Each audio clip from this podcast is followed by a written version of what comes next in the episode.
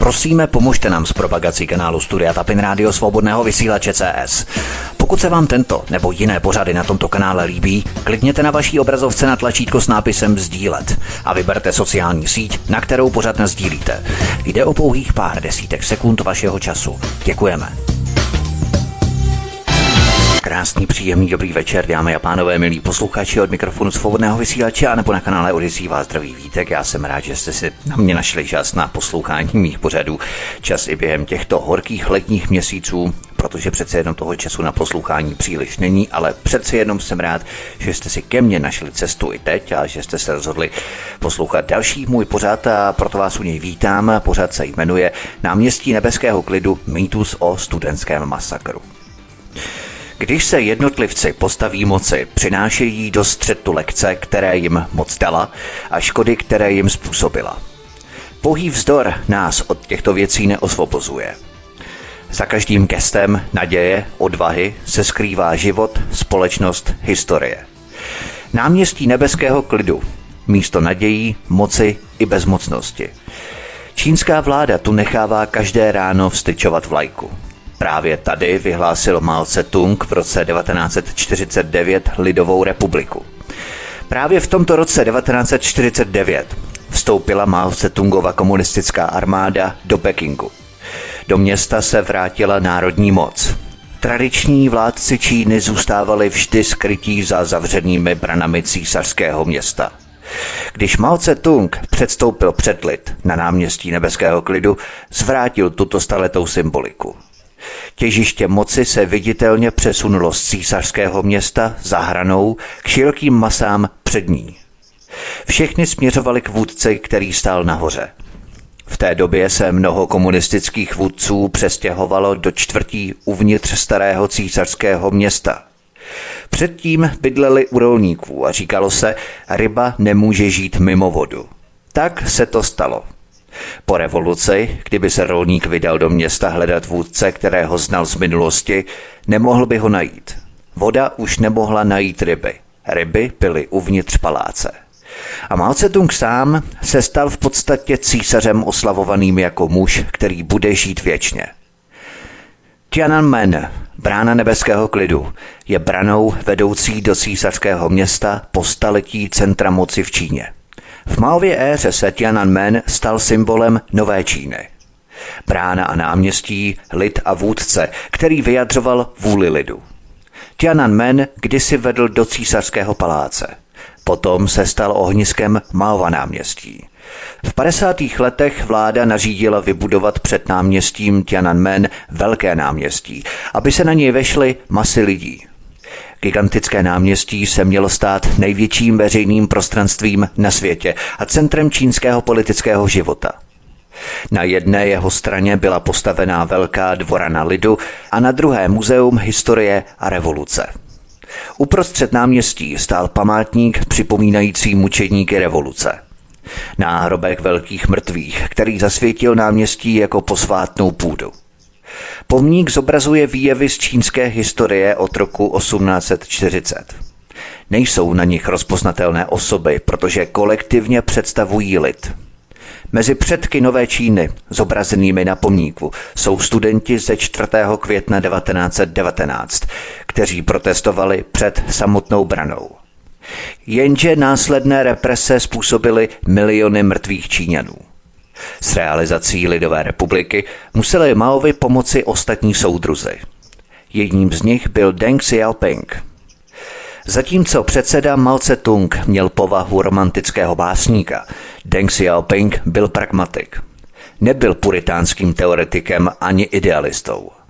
Od Má se lišil tím, že věděl, že když mají lidé hlad, potřebují jíst, nemohou žít z poezie. V 50. letech Mao Tse-tung spouštěl vlnu za vlnou persekucí proti lidem, kteří zastávali jiné názory. V roce 1959 se už nikdo neodvážil vyjádřit odlišný názor. Mao Tse-tung musel mít ve všem poslední slovo. Lidé by to tolerovali, kdyby jeho politika dobře fungovala. Ale on všechno pokazil. Miliony lidí zemřeli hlady a tak mu soudruzi museli pomoci dát věci do pořádku. To znamenalo mírný ústup od Maových utopických iluzí. Deng Xiaoping rád citoval sečuánské přísloví.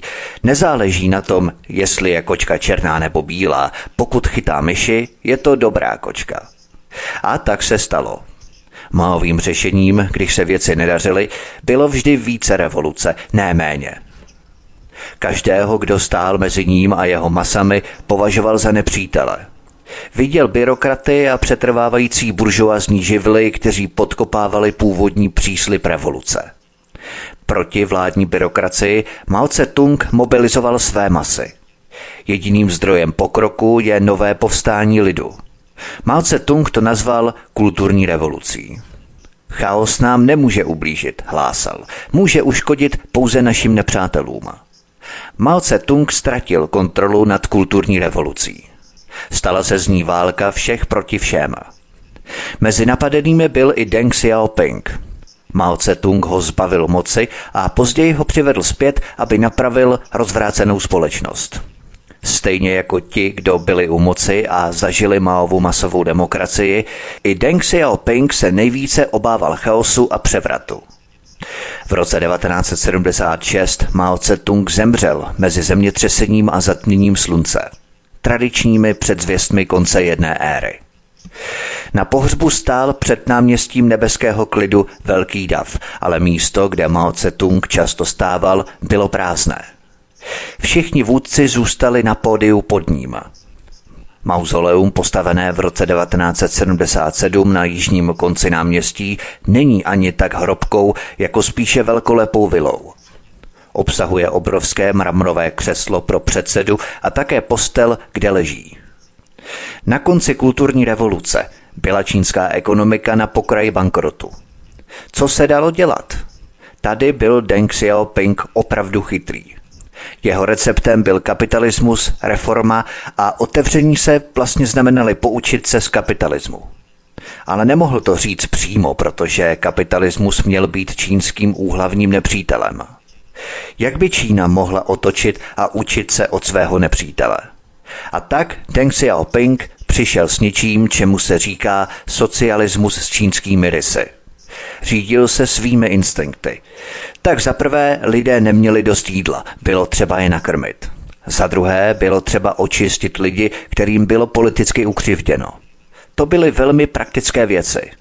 Netušil, jaké obrovské změny se spustí, jakmile tento proces začne. Deng Xiaoping se začal odklánět od komunistické ideologie a v Americe byl vítán. Časopis Time ho jmenoval mužem roku. V Americe byly čínské hospodářské reformy přivítané s nadšením. V roce 1984 kdy si Čínská lidová republika připomínala 35. výročí založení, bylo co slavit. Úspěch Deng Xiaopingových reform.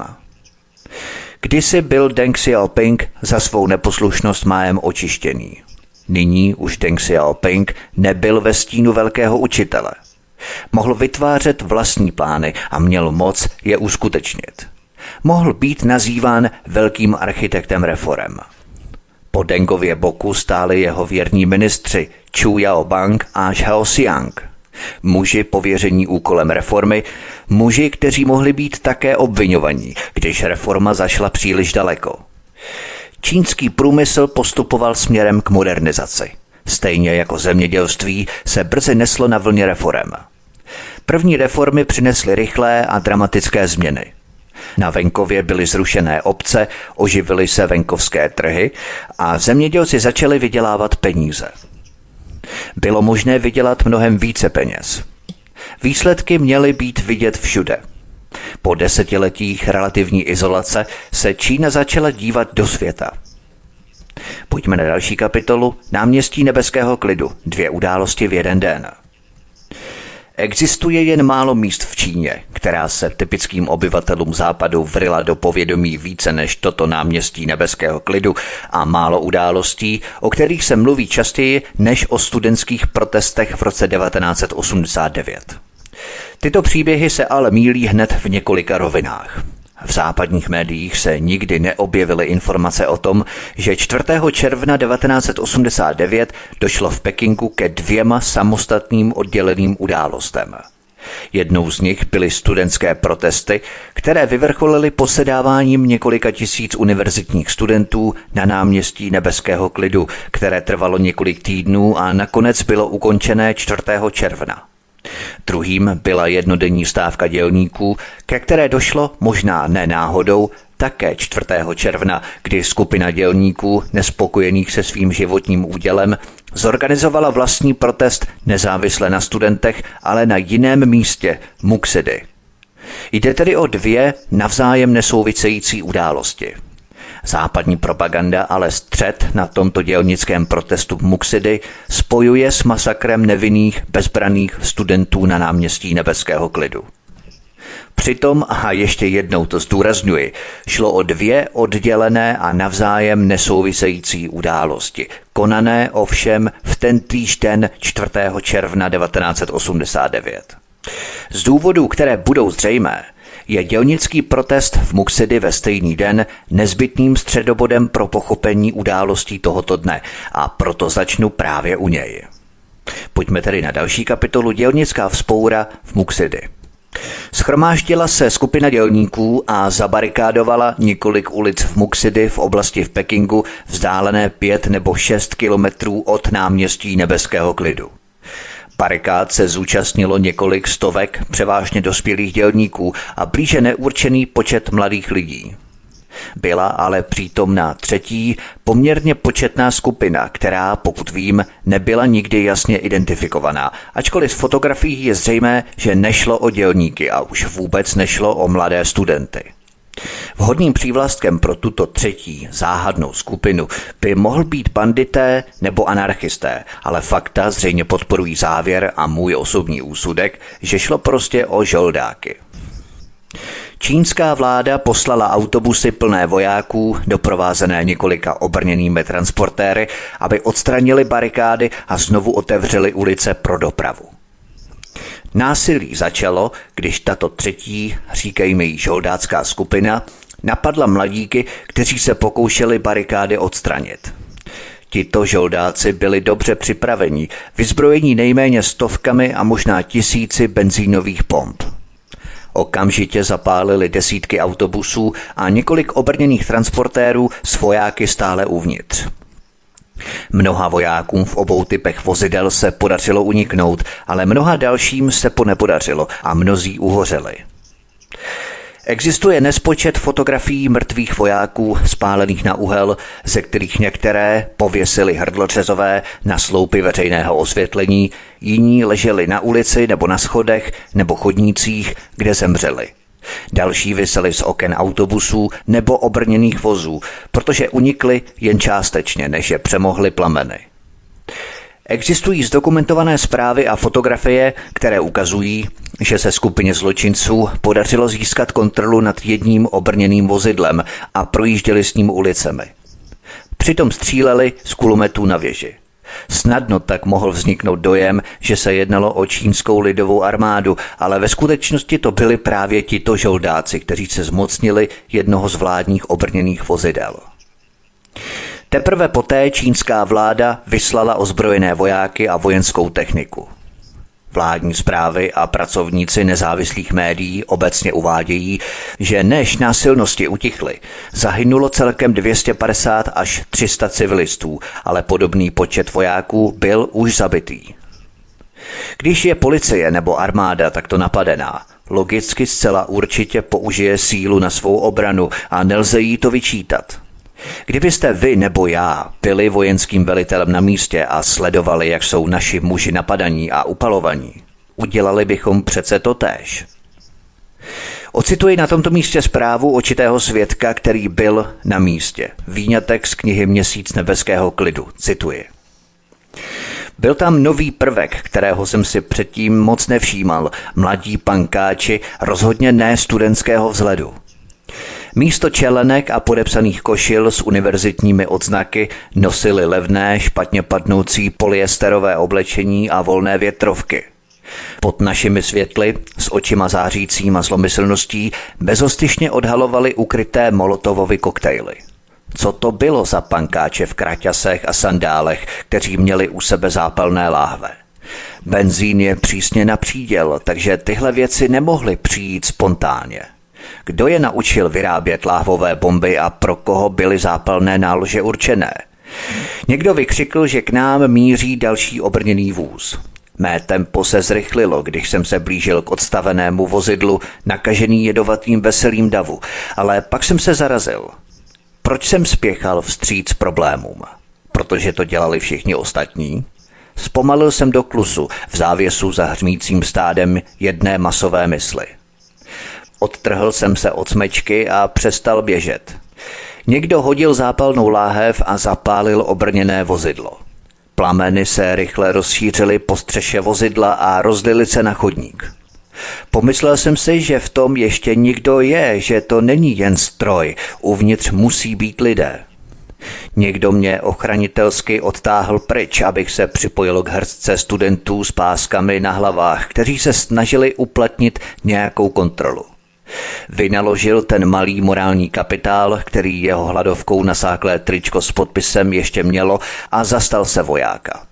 Pusťte toho člověka ven, volal. Pomozte tomu vojákovi, pomozte mu ven.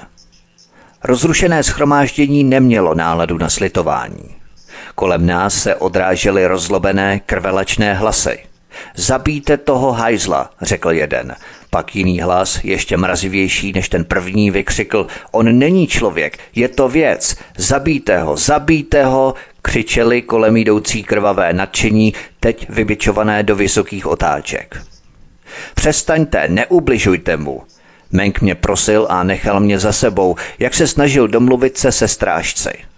Přestaňte, je to jen voják, není to člověk, zabijte, zabijte ho, ozval se hlas. Zpátky, zpátky, přišel někdo z plných plic. Nechte ho na pokoji, vojáci nejsou naši nepřátelé, nechte ho na pokoji, vojáci nejsou nepřátelé. Poté, co byla bezvládná těla vojáků naložená do sanitky, zaútočili zločinci na samotnou sanitku a téměř vytrhli zadní dveře ve snaze výmout popáleného vojáka a dorazit ho. Poté byla ohořelá těla vojáků pověšená na sloup veřejného osvětlení a z obrného vozu bylo odcizené velké množství munice. Konec citace výpovědi očitého svědka. Teď pro změnu ocituji z vládní zprávy o této dělnické spouře v Muxidy. Cituji. Výtržníci zablokovali vojenská a další vozidla, než je rozbili a zapálili. Rovněž se zmocnili zbraní, munice a vysílaček. Několik výtržníků se zmocnilo obrněného automobilu a střílelo z jeho zbraní, když s ním projížděli ulicí. Výtržníci také napadli civilní zařízení a veřejné budovy. Několik výtržníků dokonce odjelo veřejným autobusem naloženým sudy s benzínem směrem k věži na náměstí Nebeského klidu ve snaze jí zapálit. Když se na třídě Chang-an náhle porouchalo vojenské vozidlo, výtržníci ho obklíčili a řidiče rozdrtili cihlami. Výtržníci surově zbyli a zabili mnoho vojáků a důstojníků. V Chungven menu schodili z estakády vojáka a zaživa ho upálili. Ve Fuchhenkmenu bylo tělo vojáka, který byl zabitý, pověšené hlavou dolů na zábradlí nadjezdu. Poblíž kina byl k smrti ubitý důstojník a jeho tělo pověšené na hořící autobus. Při vzpouře bylo spálených nebo poškozených více než 1280 vozidel, včetně více než 1000 vojenských nákladních automobilů, více než 60 obrněných vozů, více než 30 policejních vozů, více než 120 autobusů a trolejbusů městské hromadné dopravy a více než 70 motorových vozidel jiného druhu. Vojáci staného práva, kteří utrpěli těžké ztráty, byli předtím nuceni střílet do vzduchu, aby si uvolnili cestu vpřed. Během protiútoku byli někteří výtržníci zabití, někteří přihlížející zasažení s bloudilými kulkami a někteří zranění nebo zabití ozbrojenými výtržníky. Podle spolehlivých statistik bylo zraněno více než 3000 civilistů a přes 200 jich bylo zabitých, včetně 36 vysokoškolských studentů. Stejně tak bylo zraněných více než 6 tisíc policistů a vojáků a desítky z nich byly zabití. Konec citace čínské vládní zprávy. Telegramy z amerického velvyslanectví v Pekingu potvrdily základní údaje této čínské zprávy i odhady počtu obětí. K těmto americkým depeším od tajněných Wikileaks se dostanu v příslušné kapitole. Ačkoliv přesvědčivých přímých důkazů je stále málo, zdá se být jisté, že povstání mělo značnou pomoc zvenčí. Kromě tohoto podivného načasování dvě události v ten samý den, existuje příliš mnoho důkazů o předchozí přípravě násilí a dodávkách použitých zbraní. Benzín byl v té době přísně přídělový a nebyl k dispozici v množství potřebném pro tuto akci. Černé ruce zařídili zásobovací linky a poskytli návod na výrobu a použití benzínových bomb, které byly v Číně do té doby téměř neslíchané. Příliš mnoho známek vnějšího podněcování má také dosud neidentifikovaná třetí skupina, jejíž násilné akce v žádném případě nereprezentovaly nálady přítomné veřejnosti. Rozsah násilí, rozpoutaného po dělnické stávce v Muxidy, vyžaduje značné předchozí emocionální naprogramování a nemohlo vzniknout spontánně z pouhé dělnické stávky, která je téměř zárukou vnějšího zásahu. Nespokojení občané v kterékoliv zemi mohou dělat průvody a protestovat kvůli skutečným či domělým křivdám, ale upalování mladých vojáků a věšení jejich ohořelých těl na sloupy veřejného osvětlení není činem naivních studentů toužících po demokracii nebo dělníků protestujících proti nedostatečné společenské smlouvě. Téměř vždycky jsou výsledkem podstatného naprogramovaného podněcování ze zákulisí, obvykle směřujícího ke změně režimu. Posloucháte pořad náměstí nebeského klidu, mýtus o studentském masakru. Od mikrofonu svobodného vysílače Studia Tapin Radio nebo na kanále Odisí vás zdraví vítek. Písnička je před námi a po ní pokračujeme dál. Příjemný poslech. Od mikrofonu svobodného vysílače Studia Tapin Radio nebo na kanále Odisí vás zdraví vítek. Posloucháte pořad náměstí nebeského klidu, mýtus o studentském masakru. Pojďme na další kapitolu Studentský protest. Tohle byla dělnická stávka v Muxidy 4. června, tedy jedna oddělená událost, která nesla všechny rysy emocionálně naprogramovaného násilí, rozněcovaného třetí stranou zvnějšku, zvenčí.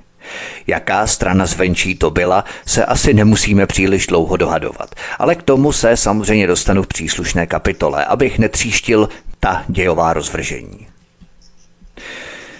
Přesuňme se teď na druhou událost, a to studentskou stávku. Ovšem, než se vypravíme do samotného roku 1989, povím vám něco o historii, která nám lecos osvětlí. Ostatně jako vždy. Náměstí nebeského klidu má pro protestní akce studentů svou dlouholetou historii. V roce 1919, ačkoliv byl císař už dávno svržený, se na náměstí nebeského klidu sešli studenti, aby odsoudili neschopnost vlády postavit se cizím mocnostem. Jejich protest se rychle rozšířil po celé zemi a vešel ve známost jako hnutí 4. května. Následovaly roky studentských demonstrací. Před slavnostním založením Čínské lidové republiky v roce 1949 bylo náměstí nebeského klidu plné plevele vysokého až po pás. Studenti z pekingských univerzit a univerzity Tsinghua se dobrovolně přihlásili, aby všechen ten plevel odstranili. Ano, i tehdy to byli studenti.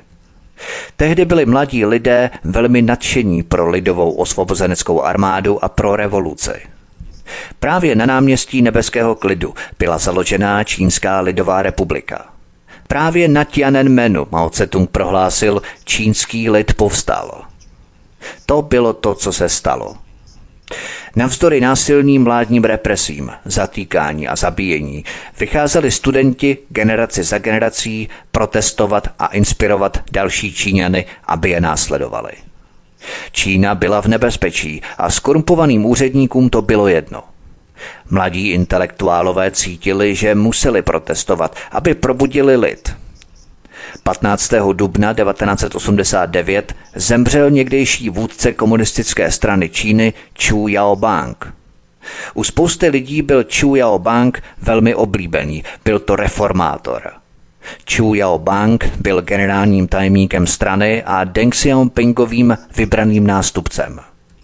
Chu Yao Bang byl dva roky před svou smrtí odstavený od moci. Byl obviněný z příklonu k buržoáznímu liberalismu. Když byl Chu Yao Bang odstraněný, nikdo otevřeně neprotestoval. Nyní ho však lidé prohlašovali za zastánce osvíceného vládnutí. Truchlení za něj se stalo zástěrkou pro protest proti těm, kteří zůstávali stále u moci. Smrt Chu Yao Banga umožnila, aby se na veřejném místě schromáždil dav, který měl o čem diskutovat. A to vedlo k diskuzím o nejrůznějších dalších otázkách. Studenti se začali obávat, že smrt Chu Yao Banga by mohla znamenat konec pokusů o politické reformy. I z dosavadních reform byli studenti a intelektuálové rozčarovaní. V Pekingu se tehdy říkalo, jsi chudý jako profesor a hloupý jako doktor. Tak to prostě bylo. Ráno 18. dubna 1989, tři dny po jeho smrti, se na náměstí Nebeského klidu konala první demonstrace asi tisíců studentů. Ze začátku to připomínalo spíš jarní studentskou vycházku. Těchto manifestací se ale začínalo účastnit čím dál tím víc lidí. A čím víc jich bylo, tím byla kritika hlasitější, zejména kritika tolik rozšířené korupce. V noci 19. dubna vznikl na Pekingské univerzitě nový studentský svaz. Do organizačního výboru se přihlásilo sedm lidí. Stali se vůdci, protože měli dost odvahy vystoupit. Žádné formální volby se nekonaly. Nicméně studenti neprotestovali proti vládě samotné, dokonce dávali najevo, že neprotestovali ani proti politickému systému. Na ulicích se hrála a zpívala v rozličných nových úpravách internacionála a komunistická hymna. 22. dubna se ve Velké dvoraně lidu na náměstí Nebeského klidu konal vzpomínkový obřad na Chu Yao Banga – Studenti se poté schromáždili na náměstí a čekali na příležitost přednést různé petice, zabývající se sociální politikou, vnímanou korupcí, idealismem, vlastně stejnými věcmi, které jsme jako studenti měli i my všichni na seznamu změn, které bychom chtěli ve světě změnit. Protože vláda okamžitě nereagovala, studenti se utábořili na náměstí a čekali – 26. dubna vyšel ve stranických novinách článek. V něm bylo studentské hnutí obviněné, že bylo kontrarevoluční vzpourou a přesně to odmítli čínští studenti přijmout. Brzy ráno 27. dubna se studenti vydali z kampusu po celém městě a šli k náměstí Nebeského klidu politickému centru Číny. V celém Pekingu byla vyhlášená pohotovost a policie byla rozmístěná tak, aby blokovala klíčové křižovatky podél trasy. 4. května Čína oslavila 70. výročí demonstrací z roku 1919, kdy vlastenečtí studenti poprvé protestovali proti nereagující vládě.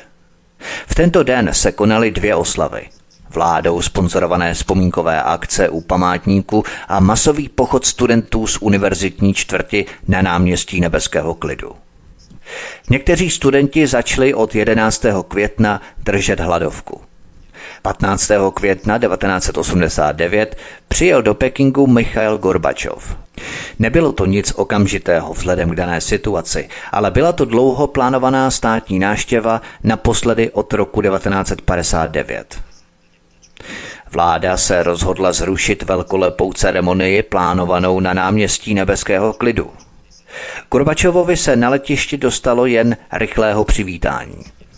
Sovětská hlava státu už dávno rozpohybovala stagnující socialistický svět východní Evropy. Díky perestrojce a glasnosti mnozí v Číně věřili ve společenskou změnu – Michail Gorbačov se setkal se stranickými vůdci, jako byl Chao Tse-yang, který zhlížel k Sovětskému svazu jako k příkladu politických reform a s jinými, jako byl premiér Li Peng, kteří se obávali všeho, co Gorbačov představoval. Tyto obě skupiny v čínské vládě potřebovaly však podporu Deng Xiaopinga, který měl na starosti armádu a držel tak skutečné otěže moci – Dodnes není známé, jaké kroky Gorbačov doporučil provést Deng Xiaopingovi a vládě. Jisté je však to, že studenti se s mužem, na kterém závisela naděje globálního komunismu, nesetkali. Proto ještě důrazněji požadovali, aby vláda obdržela petici s jejich požadavky. 16. května pochodovalo ulicemi Pekingu 300 tisíc lidí. 17. a znovu 18. se jejich počet zvýšil na milion lidí. Ve velké dvoraně lidu, stojící v západní části náměstí Nebeského klidu, si studenti chtěli promluvit s představiteli čínské komunistické strany. Chtěli, aby jednání přenášela televize. V ten samý den přijal premiér Leping delegaci účastníků protestní hladovky. Celých 50 minut vysílala čínská televize všechno živě a bez cenzury. Li Peng požádal studenty, aby náměstí okamžitě a bezpodmínečně opustili. Taková, prosím, panovala totalita v Číně.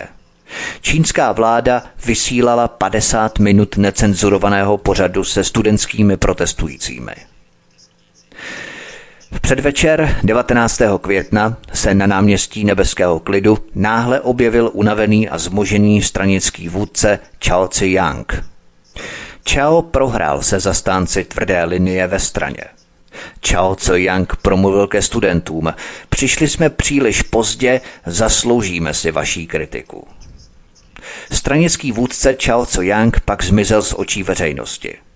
Když byli reformátoři ještě u moci, tedy předtím, než byl Chao Tse-yang odstraněný, byl vedle Deng Xiaopinga nejmocnější osobou. Studenti nepřijali žádný z Chao Tse-yangových kompromisů. Nechtěli s ním v žádném případě spolupracovat. Ráno 20. května bylo vyhlášené stané právo. Policie a armáda byly oprávněné vyklidit ulice. Lidé však příkazy vlády ignorovali – Město bylo stále přeplněné demonstranty. Jedinými pohybujícími se vojenskými vozidly byly vrtulníky. Vládní úředníci se studenty několik týdnů jednali a nakonec stanovili termín pro vyklizení náměstí na 4. června. Z reproduktorů na náměstí Nebeského klidu zaznívalo každý den oficiální vládní doporučení. Všichni studenti ze všech provincií se musí do 3. června vrátit domů. Vláda to zaplatí. Cesta měla být zadarmo. Studenti ale zůstali.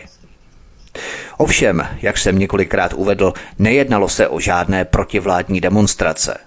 To dokumentuje i epizoda, kdy během těchto studentských demonstrací v roce 1989 tři muži z Maovy rodné provincie Humnam potřísnili Maův velký portrét inkoustem. Studenti se od tohoto činu okamžitě distancovali.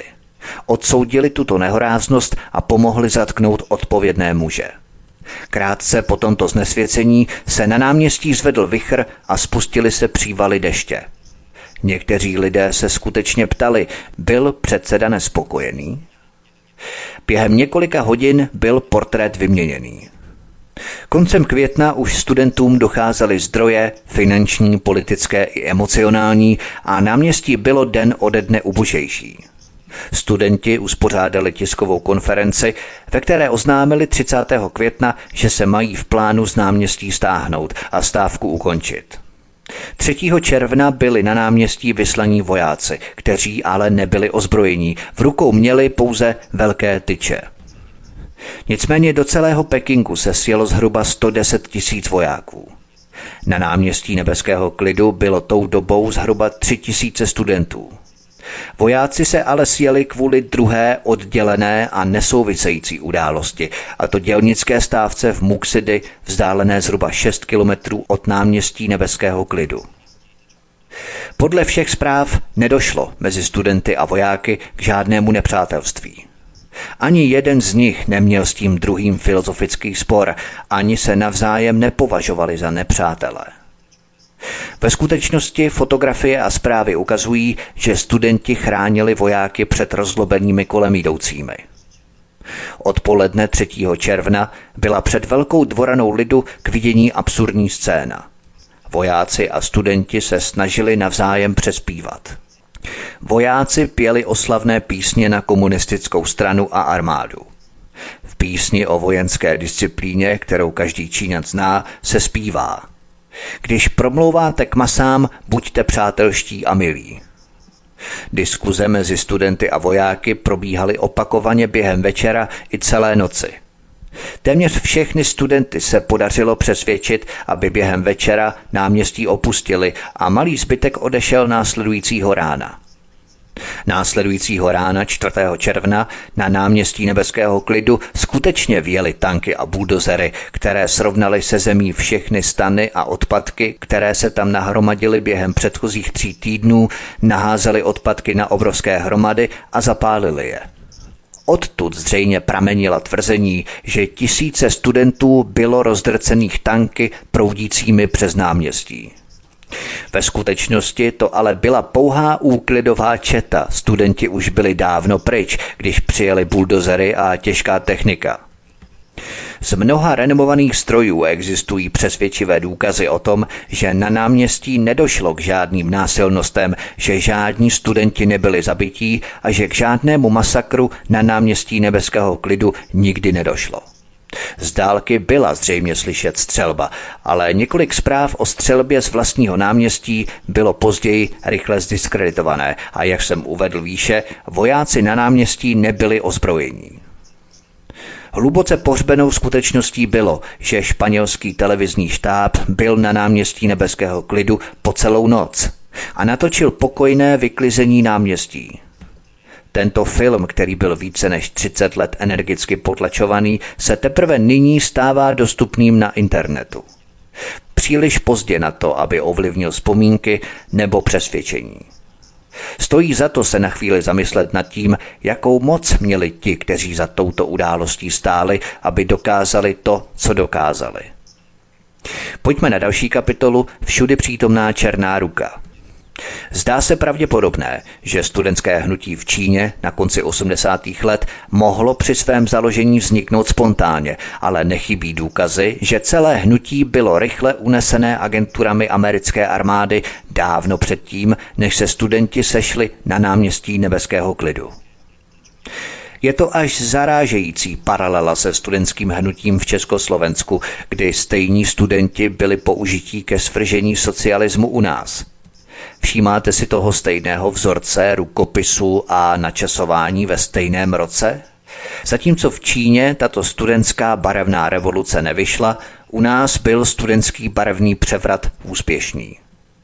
Nějakou dobu trvalo, než se podařilo otevřít zamčené archivy a vypátrat podrobnosti.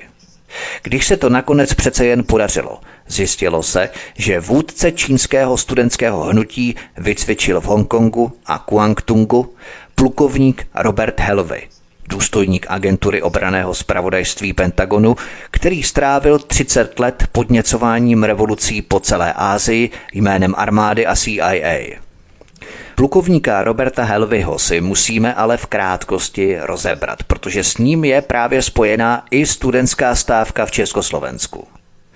Robert Helvy organizoval studentské revoluce ve Větnamu a Myanmaru – Dále hnutí Odpor v Srbsku, cvičil také hnutí Kmara v Gruzii, hnutí Pora na Ukrajině, sametovou revoluci v Československu v roce 1989 a poté rozšířil svůj talent v úzovkách do Afriky a Jižní Ameriky.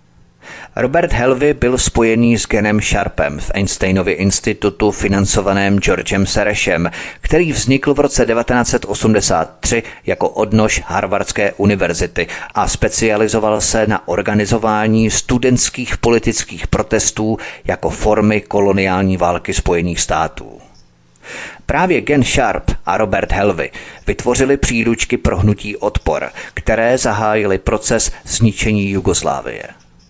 Už se nám konečně skládá dohromady jmenovatel barevných revolucí.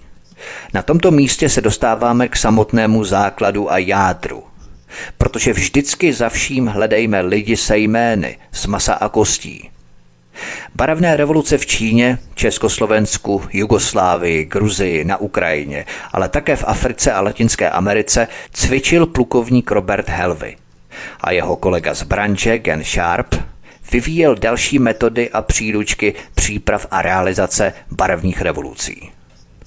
Jednou z klíčových technik barevných revolucí, která byla vyučovaná ve výcvikových kurzech hlavních aktérů barevných revolucí, je využívání občanských skupin v provádění průzkumu tzv. pokrokového veřejného mínění, rozumějme spin doctoring a prefabrikace toho správného pokrokového, zpravidla protivládního názoru veřejnosti. Tato klíčová technika pro organizátory barevných revolucí se vyučuje ve zmíněných výcvikových kurzech a je součástí návrhů Gena Sharpa.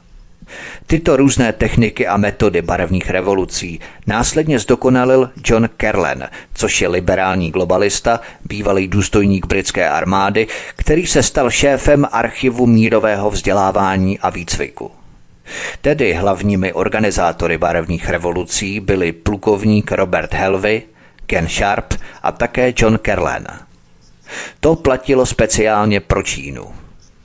Není příliš důvodu spochybňovat tvrzení, že hlavní část zahraniční politiky Spojených států, tehdy stejně jako dnes, spočívala ve snaze destabilizovat Čínu a možná podnítit masovou revoluci, která by otevřela dveře vlivu a kontrole Ameriky. Dnes je stále jasnější, že studentské hnutí v roce 1989 bylo hlavní součástí této strategie, kterou organizovalo americké ministerstvo zahraničí s plným souhlasem tehdejšího prezidenta George Bushe staršího. Mnoho komentářů a svědectví silně naznačují, že samotná myšlenka masové konfrontace s čínskou vládou a výběr náměstí nebeského klidu jako místa konání nepochází od nich, ale byla zorganizovaná od někud zvenčí. Je třeba si uvědomit, že studentské hnutí v Číně v roce 1989 kategoricky nebylo pro demokratickým hnutím. Ve svém počátku byl studentský protest v první řadě pragmatický, občanský a v druhé řadě čínský, kulturní. Studenti se viděli jako intelektuální protestující, nikoliv jako političtí aktivisté. Přitom nepomýšleli na to, že by jejich vláda kopírovala politické uspořádání západu. Odkazy na demokracii jim pravděpodobně byly podsunuté jejich průvodci ze CIA jako nejlepší metoda k uskutečnění jejich praktických a kulturních cílů.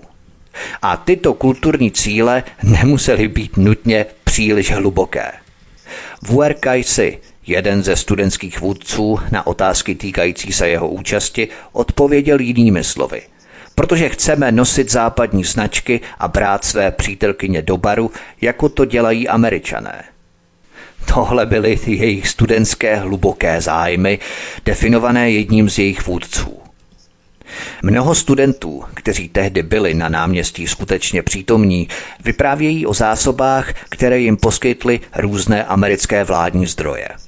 Zejména se zmiňovali o nesčetných stovkách táborových vařičů kolemen, které byly v té době pro studenty v Číně příliš drahé na to, aby si je mohli pořídit a mnozí komentovali dobře zavedené zásobovací linky těchto a dalších věcí z Hongkongu, v té době stále území spadajícího pod britské impérium. Ke studentským zásobám se přidávaly příručky, instrukce, školení, strategie a taktika a trpělivě podněcující rétorika vysílání Voice of America z Hongkongu. Není možné rozumně spochybnit tvrzení, že loutkovodiči byli američané.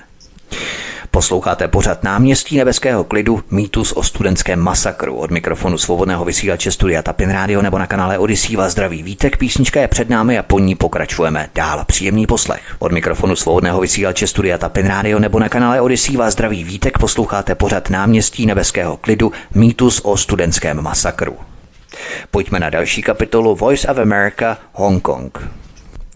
Podle vládní zprávy se mnoho Američanů aktivně podílelo na inscenování studentských vůdců, což bylo v rozporu s vyhláškami o staném právu, které v té době platily v některých částech Pekingu. John Ponfred, dnes z Washingtonu Post, byl zpravodajem agentury AP v Pekingu a důležitým informačním kanálem pro vůdce a Ellen Pesin. Tehdejší zpravodaj Voice of America v Pekingu porušoval omezení svým nezákonným zpravodajstvím Voice of America a opakovaně vysílal zkreslené zprávy, šířil falešné zvěsti a pozbuzoval spouru i násilí mezi studenty. Co se skutečně stalo na náměstí Nebeského klidu? Většina tehdejších univerzitních studentů nám bude vyprávět o vlivu hlasatele a obrazu svobody a demokracie, který vykresloval. Vyprávěli, jak na kolejích dlouho do noci poslouchali Voice of America a ve svých představách si budovali šťastný svět svobody a světla, hlas Ameriky. Potvrzují také, že Voice of America vysílala studentům 24 hodin denně ze své hongkongské stanice během několika týdnů sezení na náměstí Nebeského klidu a nabízela jim provokativní pozbuzení a rady ohledně strategie a taktiky. Jeden z původních účastníků studentské stávky napsal toto, cituji. Usadili jsme se a pokračovali ve studiu. Chodili jsme spolu, našli jsme si své blízké a mnozí se snažili odjet do zahraničí. V době, kdy jsme maturovali, se už o studentském hnutí téměř nemluvilo a Voice of America jsme už neposlouchali. Jedna věc, o které jsem neustále přemýšlel, byla role Voice of America. Mnoho studentů fandilo rozhlasu před studentským hnutím během něj i krátce po něm. I když jsme byli na náměstí, mnoho studentů poslouchalo jejich pořady, jako by nám jen oni mohli říct, co se děje. Vzpomínám si, že v jedné fázi uvědomil jsem si, jak jsem byl hloupý. Konec citace. Jiný student se vyjádřil takto, cituji. Víte, že to bylo tak, jak to bylo, ale byla to pravda, že studentské hnutí v roce 1989 bylo někým manipulované, že studenti neměli nic než emoce a povrchní znalosti politiky. Začali jsme pouze požadovat očištění úředníků od korupce, ale hesla byla nějak vedena přes transformaci na hesla požadující demokracii. Mezi těmito dvěma třídami požadavků je obrovský rozdíl v politických důsledcích. Co tedy byla demokracie? Jaký druh demokracie se praktikoval na západě? Jaký druh demokracie by se děl v Číně?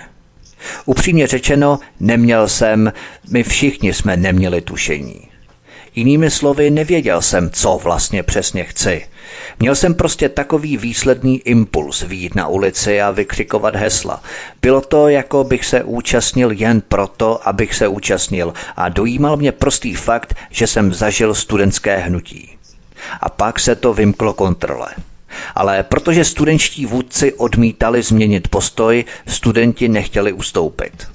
A tak se celá věc vlekla. Přesto se stal zázrak, těm vůdcům se nějak podařilo vyváznout bez úhony.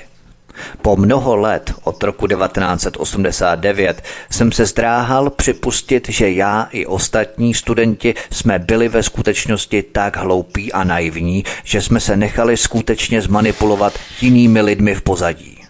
Konec citace. Pojďme na další kapitolu, co se skutečně stalo na náměstí Nebeského klidu. Na západě a také v Číně vždycky převládal názor, že studentské schromáždění na náměstí Nebeského klidu bylo spontánní, idealistické a především míru milovné. Možná bylo ve svém počátku idealistické, ale v žádném případě nebylo spontánní a v květnu a v červnu se základní míromilovnost rychle vytrácela. V roce 1995 vydali dva američtí filmaři z Longbow Group, doktorka Karma Hintnová a Richard Gordon, dnes už proslulý dokumentární film o náměstí nebeského klidu s názvem Brána nebeského míru. Chai Lingová, samozvaná vrchní velitelka studentů z náměstí Nebeského klidu, vedla proti filmové společnosti dlouhá léta soudní spory, především proto, že dokument obsahoval usvědčující videozáznam z 28. května 1989, na kterém byla zachycená v rozhovoru s americkým novinářem Philipem Cunninghamem. Cituji z dokumentu. Studenti se neustále ptali, co máme dělat dál, čeho můžeme dosáhnout. Je mi tak smutno, protože jak jim mám říct, že to, v co vlastně doufáme, je krve prolití pro okamžik, kdy vládě nezbude nic jiného, než bezostyšně zmasakrovat lidi, rozumějme studenty. Teprve až bude náměstí zaplavené krví, otevřou Číňané oči. Teprve pak budou skutečně jednotní. Ale jak to mám vysvětlit svým spolužákům? Tohle všechno svým spolužákům říct prostě nemůžu. Nemohu jim na rovinu říct, že musíme použít svou krev a své životy, abychom vyzvali lid k povstání. Samozřejmě, že studenti budou chtít, vždyť jsou to ještě tak malé děti. A co je opravdu smutné, je to, že někteří studenti a známí lidé s dobrými konexemi usilovně pracují na tom, aby vládě pomohli a zabránili jí v takových opatřeních. Kvůli svým sobeckým zájmům a soukromým kšeftům se snaží způsobit kolaps našeho hnutí a dostat nás z náměstí dřív, než bude vláda tak zoufalá, že přijme opatření. Konec citace. To je prosím pěkně jedna z vůdkyní studentských protestů Chailingová. Jak mírumilovná studentka, že? Jsou to naivní malé děti, zaplavit náměstí krví a oni jsou tak sobečtí, že nechtějí prolít vlastní krev a položit vlastní životy. Pokud to ještě někomu není jasné, Čajlingová, jedna z vůdkyň studentského protestního hnutí, otevřeně prohlásila, že měla v úmyslu vyprovokovat vládu k násilnému vojenskému řešení a naplnit náměstí nebeského klidu krví studentů s jasným cílem sjednotit lid a podnítit rozsáhlou politickou revoluci.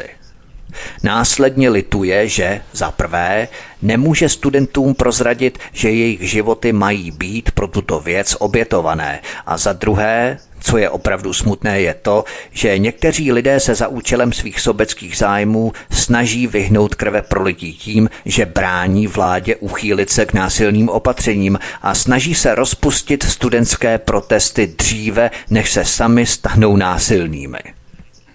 Americký novinář Philip Cunningham se pak zeptal, zůstanete na náměstí sama? Ne, nezůstanu. Proč?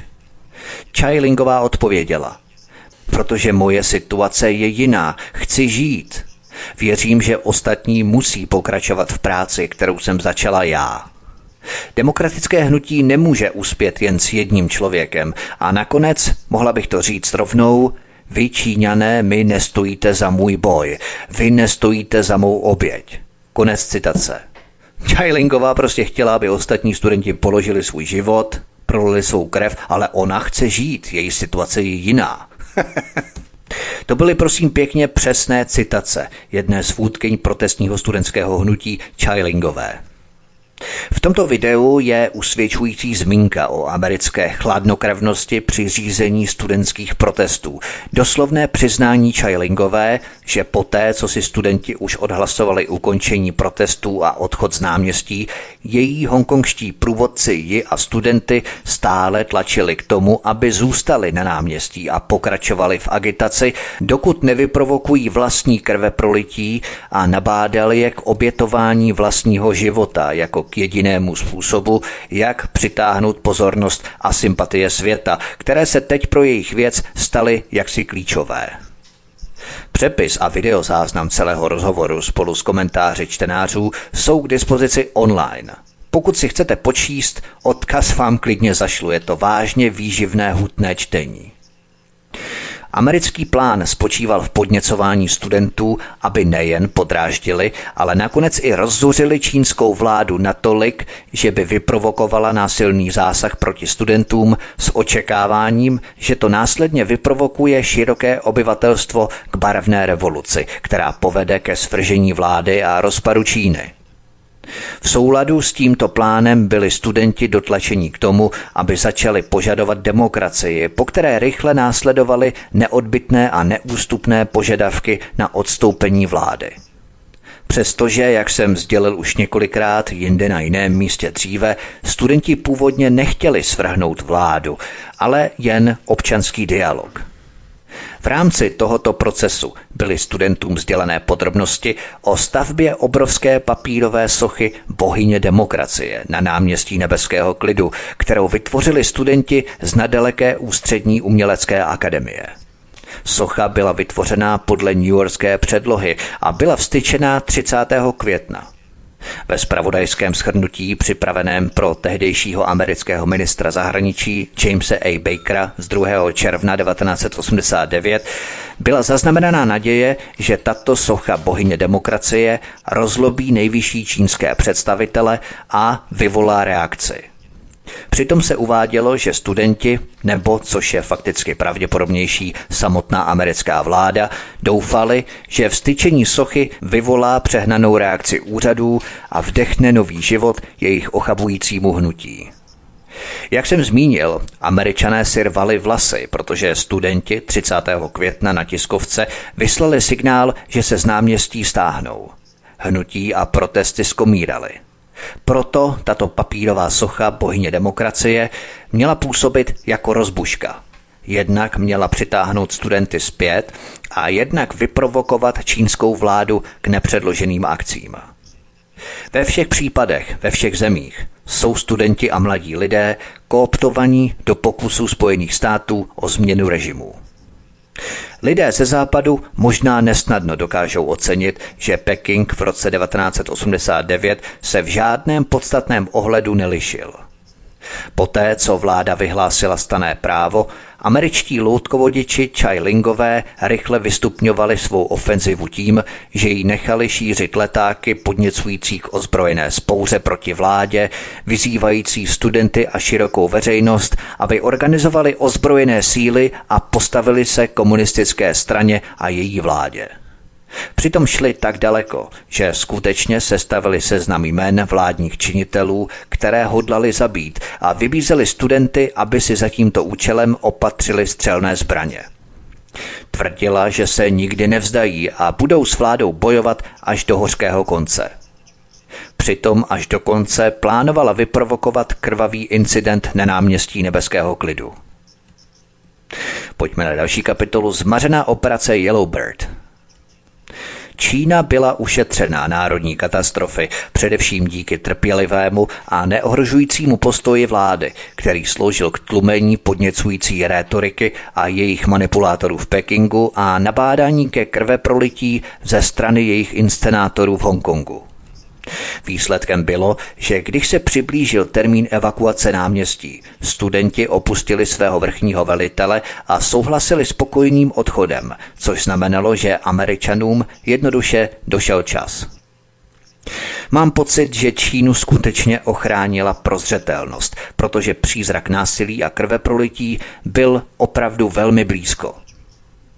Předem byly totiž vypracované složité plány, jak vyvést studentské vůdce z Číny, až začne očekávané a vytoužené krve prolití.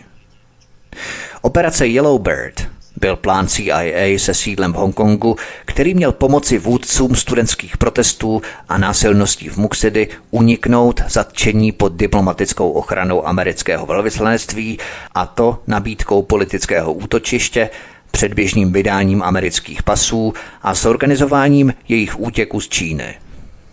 Hlavní roli v tom hrála CIA, ale zapojili se i britská MI6 a francouzské spravodajské služby. Když protesty selhaly a studenti se rozešli, uprchli jejich hlavní představitelé nejprve do Hongkongu a poté do Spojených států. Některým vůdcům násilností v Muxidy bylo pomoženo uprchnout, zatímco jiní se ukrývali na americkém velvyslanectví v Pekingu. Přitom američané je odmítli vydat čínským úřadům.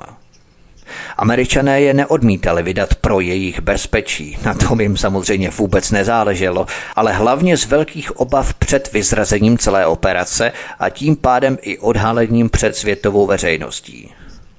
Stejně tak byli tito studenčtí vůdci za své úsilí zničit vlastní zemi Američany bohatě odměnění prestižními univerzitními tituly, dobrými pracovními místy a platy od CIA za to, že nadále podněcovali politickou nestabilitu v Číně. Například Chai Lingová získala čestný titul z politických věd na Princetonské univerzitě a práci v poradenské společnosti Bain Co., zabývající se managementem a také byla placenou šéfkou nevládní organizace, která byla vytvořena speciálně pro ní a jejímž úkolem bylo odsuzovat tehdejší čínskou politiku jednoho dítěte. Wu Kai-si, což byl ve skutečnosti problémový a labilní Ujgur jménem Uerkeš Daolet, byl odměněný volnou stupenkou na Harvardskou univerzitu. Liu Xiaopo zůstal v Číně za stipendium CIA ve výši 30 tisíc dolarů ročně a měl za úkol dráždit čínskou vládu podle pokynů amerického ministerstva zahraničí. Posloucháte pořad náměstí nebeského klidu, mýtus o studentském masakru. Od mikrofonu svobodného vysílače Studia Tapin Radio nebo na kanále Odisí vás zdraví vítek. Písnička je před námi a po ní pokračujeme dál. Příjemný poslech. Od mikrofonu svobodného vysílače Studia Tapin Radio nebo na kanále Odisí vás zdraví vítek. Posloucháte pořad náměstí nebeského klidu, mýtus o studentském masakru. Pojďme na další kapitolu Nebeský mýtus žije dál. Američané sice uspěli, možná nad své nejdivočejší očekávání s rozněcováním násilí v Muxedy, ale žalostně selhali ve svém hlavním úsilí, kterým bylo vyprovokování krve prolití na náměstí nebeského klidu, které nabízelo možnou odměnu v podobě revoluce a svržení čínské vlády. Nejbezprostřednějším problémem, kterému americké ministerstvo zahraničí čelilo, bylo, že jejich úspěch v Muxedy nebyl z politického hlediska nijak zvlášť užitečným vítězstvím, protože neměl žádnou dlouhodobou propagandistickou hodnotu. Nikdo na západě, zvláště když viděl fotografie vyprodukovaného krveprolití, by neměl pro toto dělnické povstání ve vzdálené zemi příliš pochopení a během jednoho nebo dvou dnů by přestalo být zprávou. To, co američané chtěli a co nutně potřebovali, odměna, ve kterou doufali, byly fotografie mrtvých studentských těl a studentské krve v ulicích, protože ty neomylně přitahují všeobecné odsouzení. Ty ale vzhledem k pokojnému řešení situace na náměstí nebeského klidu neexistovaly a tak schromáždili fotografie krve prolití a mrtvých těl z Muxidy a předložili je světu jako důkaz masakru studentů na náměstí nebeského klidu čínskou vládou, což je zcela vymyšlený příběh. V době, kdy studenti hlasovali o evakuaci náměstí a ještě předtím, než násilnosti v Muxedy utichly, byly už dobře připravené plány nejen na evakuaci vůdců. Západní média ve všech zemích bez výjimky okamžitě zveřejnila totožná tvrzení a fotografie a důsledně vynechali všechny protichůdné důkazy – Každý fotograf, který pořídil fotografie v Muxidy, věděl, kde je pořídil a redaktoři médií dobře věděli, že tyto fotografie nebyly pořízené na náměstí nebeského klidu. Není možné, aby více než 200 redaktorů novin a více než 100 manažerů zpravodajství televizních stanic ve více než 30 zemích nedopatřením nebo náhodou chybně označilo stejné fotografie stejným způsobem. Proto západní média zcela zamlčela fakta o násilnostech Muxedy a jednomyslně odmítla zveřejnit fotografie vojáků spálených na uhel vysících na sloupech veřejného osvětlení. Potřebovala tato fakta a fotografie pro svůj už naplánovaný příběh o masakru studentů na náměstí nebeského klidu. Od studentských protestů na náměstí Nebeského klidu 4. června 1989 uplynulo několik desítek let. Navzdory všem kategorickým dokumentům, které dokazují, že v Číně k žádnému masakru studentů nikdy nedošlo, se americká vláda a její manipulátoři odmítají vzdát své ceny kvůli její silné politické propagandistické hodnotě, která západu umožnila po desetiletí definovat Čínu jako zemi, kde vládne vojenská bota, puška a ideová policie.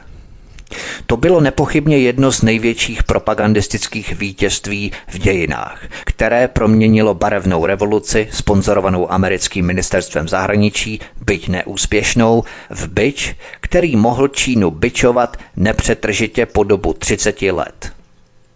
Byl tak úspěšný, že západní média, v čele s New York Times, ale následovaná téměř všemi, publikují každý rok v červnu jakýsi výroční příběh, aby z něj nadále dojili jeho zbytkovou propagandistickou hodnotu. Tento falešný příběh a mýtus byl po 30 let vtloukaný do povědomí lidí na západě do té míry, že je téměř nemožné diskutovat o náměstí nebeského klidu kvůli obrovské emocionální zátěži, kterou sebou nese. Pojďme na předposlední kapitolu. Wikileaks odhaluje americké depeše z Pekingu. Na náměstí nebeského klidu nedošlo ke krve prolití. Některé chybějící kousky tohoto příběhu začaly zapadat na své místo, když v roce 2011 server Wikileaks zveřejnil všechny telegramy zaslané do Washingtonu z amerického velvyslanectví v Pekingu 4. června 1989, které potvrzovaly, že studentské hnutí skončilo pokojně a že na náměstí nebeského klidu nedošlo k žádnému násilí, žádnému masakru studentů a co je důležité, potvrzoval některé důležité základní údaje o dělnické stávce a násilí v Muxedy. Tyto telegramy Wikileaks, které získal server Wikileaks a které exkluzivně zveřejnil deník The Daily Telegraph, potvrzují výpověď čínské vlády, která vždycky trvala na tom, že vojáci na náměstí nebeského klidu demonstranty nezmasakrovali. Z kabelogramů naopak vyplývá, že čínští vojáci zahájili palbu na dělnické demonstranty mimo centrum Pekingu, když se probojovali k náměstí ze západní části města. Tři telegramy byly odeslané z amerického velvyslanectví 3. června v hodinách předcházejících potlačení protestů, když si diplomaté uvědomili, že se blíží konečné zúčtování mezi dělnickými demonstranty a vojáky. Uvnitř samotného náměstí nebeského klidu byl k dispozici čílský diplomat, který svým americkým protějškům poskytl očité svědectví o posledních hodinách studentského hnutí. Sledoval, jak armáda vstupuje na náměstí a nezaznamenal žádnou hromadnou střelbu ze zbraní do davu, ačkoliv ojedinělá střelba byla slyšet. Řekl, že většina vojáků, kteří vstoupili na náměstí, byla ve skutečnosti vyzbrojená pouze protipožárními prostředky, obušky a dřevěnými holemi. Diplomat, který se nacházel vedle stanice Červeného kříže na náměstí Nebeského klidu, uvedl, že ho obklíčila řada vojáků a donutila zdravotnický personál k útěku. Uvedl však, že nedošlo k žádné hromadné střelbě do davu studentů u památníku. Stejně tak někteří vysoce respektovaní zahraniční novináři, stejně jako zahraniční kamerové štáby a někteří zahraniční diplomaté, kteří byli v době rozhánění studentů přítomní na náměstí Nebeského klidu, napsali knihy a články svědčící o tom, že studentské sezení skončilo pokojně a že historky o masakru studentů na náměstí Nebeského klidu byly čirá fikce. Například v roce 2009 James Miles, který byl v té době zpravodajem BBC v Pekingu, přiznal, že zprostředkoval špatný dojem a že na náměstí nebeského klidu k žádnému masakru nedošlo. Protestujícím, kteří byli ještě na náměstí, když na něj dorazila armáda, bylo po vyjednávání s jednotkami staného práva umožněno odejít. Nedošlo k žádnému masakru na náměstí nebeského klidu, ale došlo k masakru v Pekingu. Nejprudší boje se naopak odehrávaly v Muxidy, asi 6 kilometrů západně od náměstí. Tváří v tvář těmto zveřejněným důkazům se redaktoři západních médií a prominentní publicisté pokoušejí prodloužit tento mýtus tím, že vymýšlejí zcela nový mýtus a to, že to byli samotní studenti, kdo nastražil a obsadil barikády v Muxidy, aby zabránil armádě pokračovat na náměstí nebeského klidu a zabít tam studenty, takže čínská vláda místo toho zmasakrovala studenty v Muxidy. Pro tato tvrzení neexistuje žádný důkaz a z výše uvedeného vyprávění by mělo být zřejmé, že jsou ve všech bodech nepravdivá. Odborníci na lidská práva George Black a Robin Munro, oba otevření kritici čínské vlády, vystopovali mnohé kořeny této fámy ve své knize Černé ruce Pekingu v roce 1993.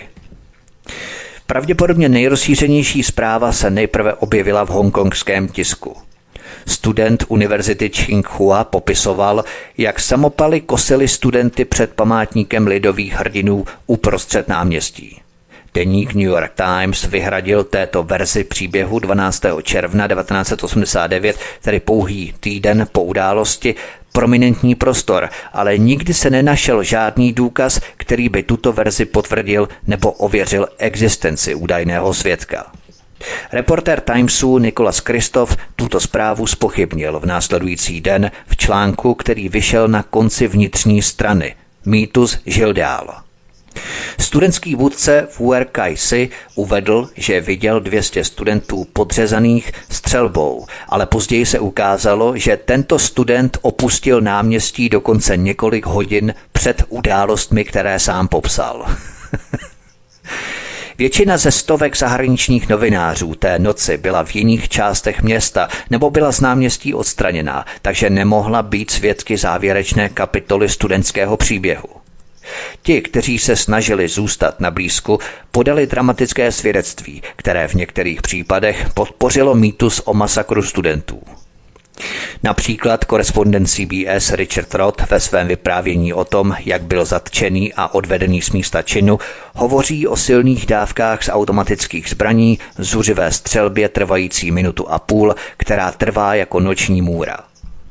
Black a Munro citují čínského očitého svědka, který uvedl, že střelba byla od armádního komanda, které vystřílelo pouze studentské reproduktory na vrcholu památníku. Reportér BBC, který všechno sledoval z vysokého patra hotelu Beijing, uvedl, že viděl vojáky střílet na studenty u památníku uprostřed náměstí. Jak ale může potvrdit řada novinářů, kteří se snažili sledovat dění z tohoto relativně bezpečného místa, střed náměstí není z hotelu vidět. To musí být hodně velké rozčarování, když po 20 letech někdo přijde a z toho samého okna se rozhlédne a zjistí, že z toho okna vlastně vůbec není na to popisované místo vidět. to z vás udělá úplného hlupáka. Ovšem zmíněný čilský diplomat, stejně jako španělský filmový štáb, který na náměstí byl celou noc ze 3. do 4. června, nabízejí jasné důkazy o klidu, který na náměstí panoval. Závěr. Pokud v Pekingu došlo k nějakému masakru 4. června 1989, došlo k němu v Muxidy, nikoliv na náměstí nebeského klidu a masakr se týkal vojáků, nikoliv studentů. Přitom všechny důkazy naznačují, že byl zinscenovaný americkým ministerstvem zahraničí a CIA. Americká vláda si sice zaslouží, aby byla obviněna ze zinscenování těchto událostí, ale vina musí být společná, protože američané sami byli také loutkami. Spiknutí proti Číně bylo širší a hlubší, než jsem tu naznačil. Pokud lze z dostupných důkazů zjistit, na náměstí nebeského klidu té noci nikdo nezemřel. Několik lidí mohlo být zabito při náhodné střelbě na ulicích v blízkosti náměstí, ale všechna ověřená svědectví očitých svědků říkají, že studenti, kteří zůstali na náměstí, když dorazila vojska, mohla pokojně odejít. Stovky lidí, většinou dělníků a kolem jdoucích, té noci skutečně zemřeli, ale na jiném místě a za jiných okolností. Mnoho obětí bylo zastřeleno vojáky na úsecích Chang'an-tien, třídy věčného míru, asi kilometr západně od náměstí a při roztroušených střetech v jiných částech města, kde, nutno dodat, bylo několik vojáků zbyto nebo upáleno rozzuřenými dělníky.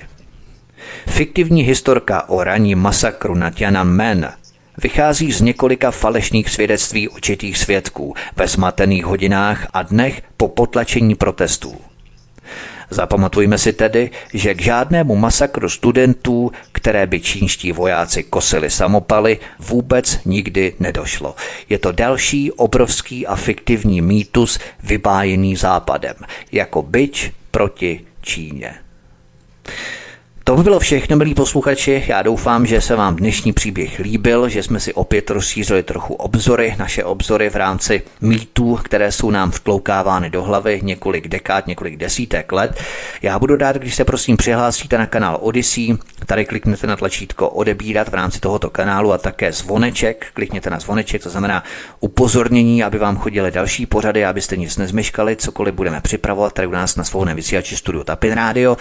Prosím, zanechte mi komentáře, vaše postřehy, dojmy, co jste třeba vy slyšeli o této epizodě, o tomto incidentu, respektive masakru, fiktivní masakru.